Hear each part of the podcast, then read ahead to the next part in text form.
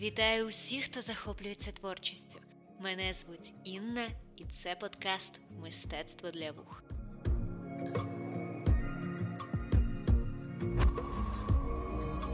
«26 лютого на платформі Apple TV вийшов документальний фільм про Білі Айліш. Білі Айліш The World's a Little Blurry.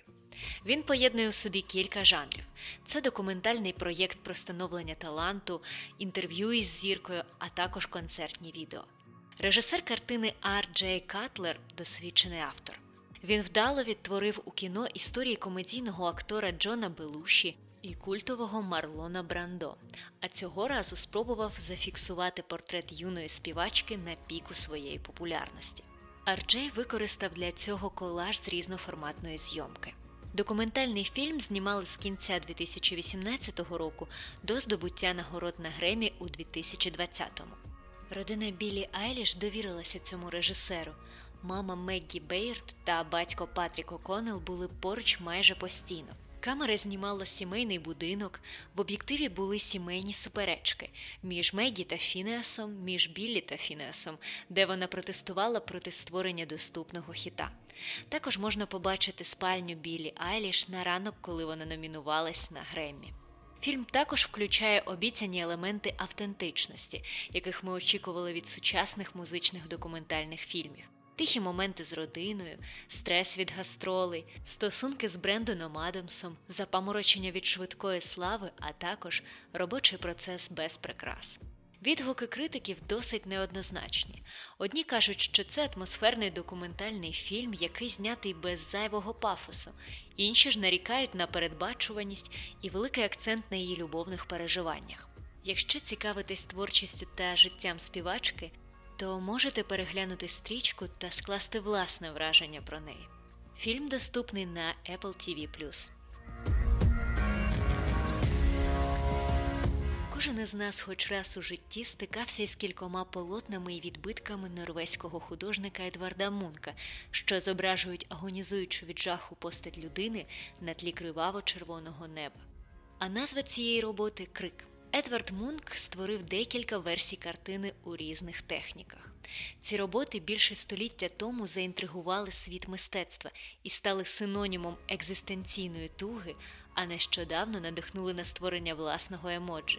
Але сьогодні поговоримо не про це.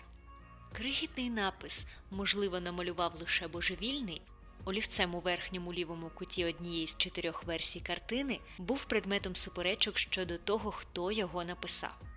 Спочатку вважалося, що це сам Мунк, але пізніше його приписували вандалу.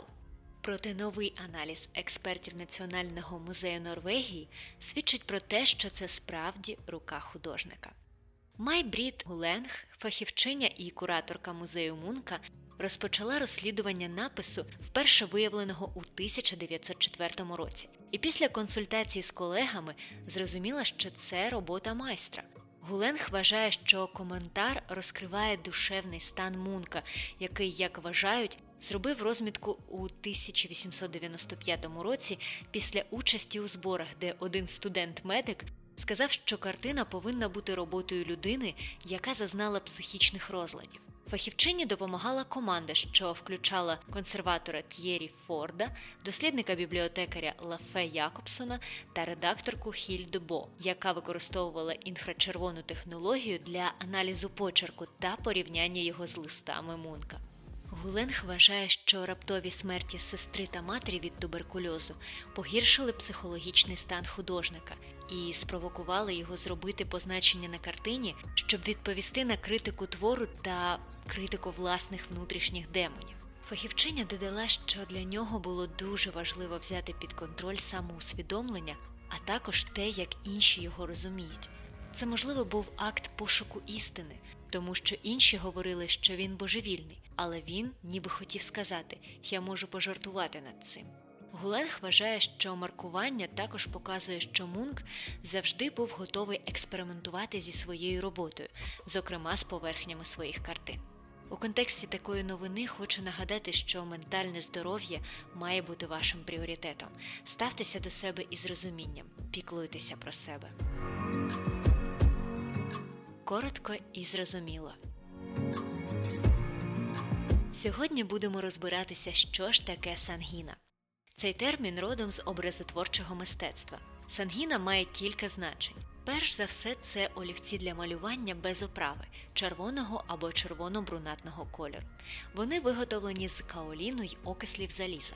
Друге значення це різновид техніки малюнка, причому за допомогою саме цих олівців.